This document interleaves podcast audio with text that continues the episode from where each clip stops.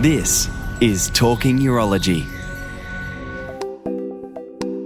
This Talking Urology ANZUP conference highlight features Joseph Ischia talking with endocrinologist Ada Cheung from Melbourne, discussing hypogonadism in men following treatment for testicular cancer.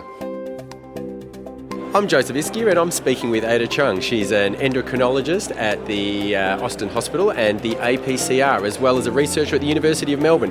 She gave an excellent talk today on the uh, on the, the disease state, basically, of hypogonadism in people that have men that have been treated for testicular cancer. So, Ada, can you give us the highlights of your talk from today? Yeah, sure. So, um, we think that low testosterone levels after treatment for testicular cancer occurs in about 15% of um, individuals, and um, you know the one of the um, difficulties is actually ascertaining, you know, whether whether a man actually has low testosterone levels. Um, we do have some surveillance guidelines. So ANZUP have got some testing recommendations. Um, they recommend testing six months after orchidectomy, and again um, at uh, two years and and five years. And similar recommendation exists in the UK.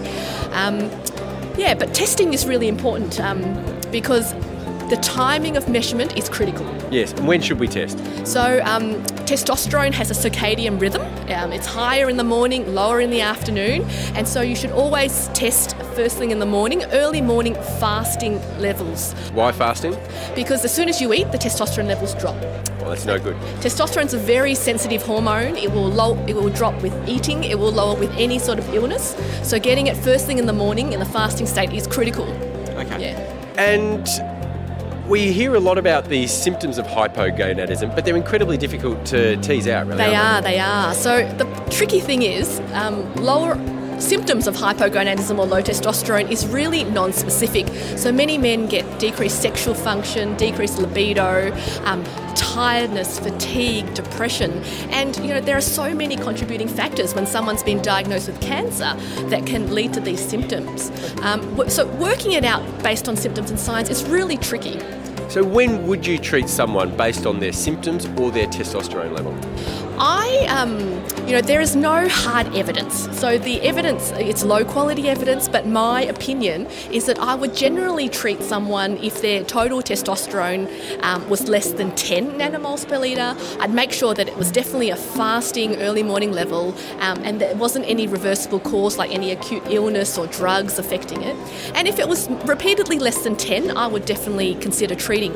Um, you know, I might consider treating if it's less than 12 nanomoles per litre if you know, in specific individualized circumstances. So if they were symptomatic, they had low libido, or if their LH luteinizing hormone was very high, um, you know, which reflects primary hypogonadism, then then I would also consider treating.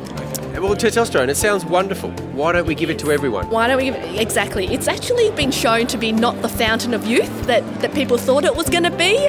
Um, you know, it affects fertility. So these are often young men in their 30s um, that get testicular cancer. And when you give testosterone, it's a contraceptive. It stops sperm production. Um, so that's one reason not to. And we're also uncertain about the long term side effects. So giving testosterone uh, levels, um, getting high levels, can be associated with um, increased hematocrit and polycythemia. Um, and there's also some concern about potential cardiovascular risk. So you may have heard of the multicenter T trials that have been a coordinated set of randomized controlled trials in older men in America, looking at various outcomes to try and answer some of the unanswered questions. And concerningly, after 12 months of treatment, the men had on testosterone had increased um, coronary artery plaque. Um, we don't know what that means, whether it translates to cardiovascular events, but it's a concern. And I think we should be conservative and only treat those who truly have low testosterone levels who are going to get a benefit. Thank you, Ada. It's been an absolute pleasure having you here at ANZUP, and we look forward to seeing you more in the future. No, it's a pleasure. Thank you, Thank you for inviting me. Thanks, Joe. Talking Urology at ANZUP. Proudly supported by Ipsen.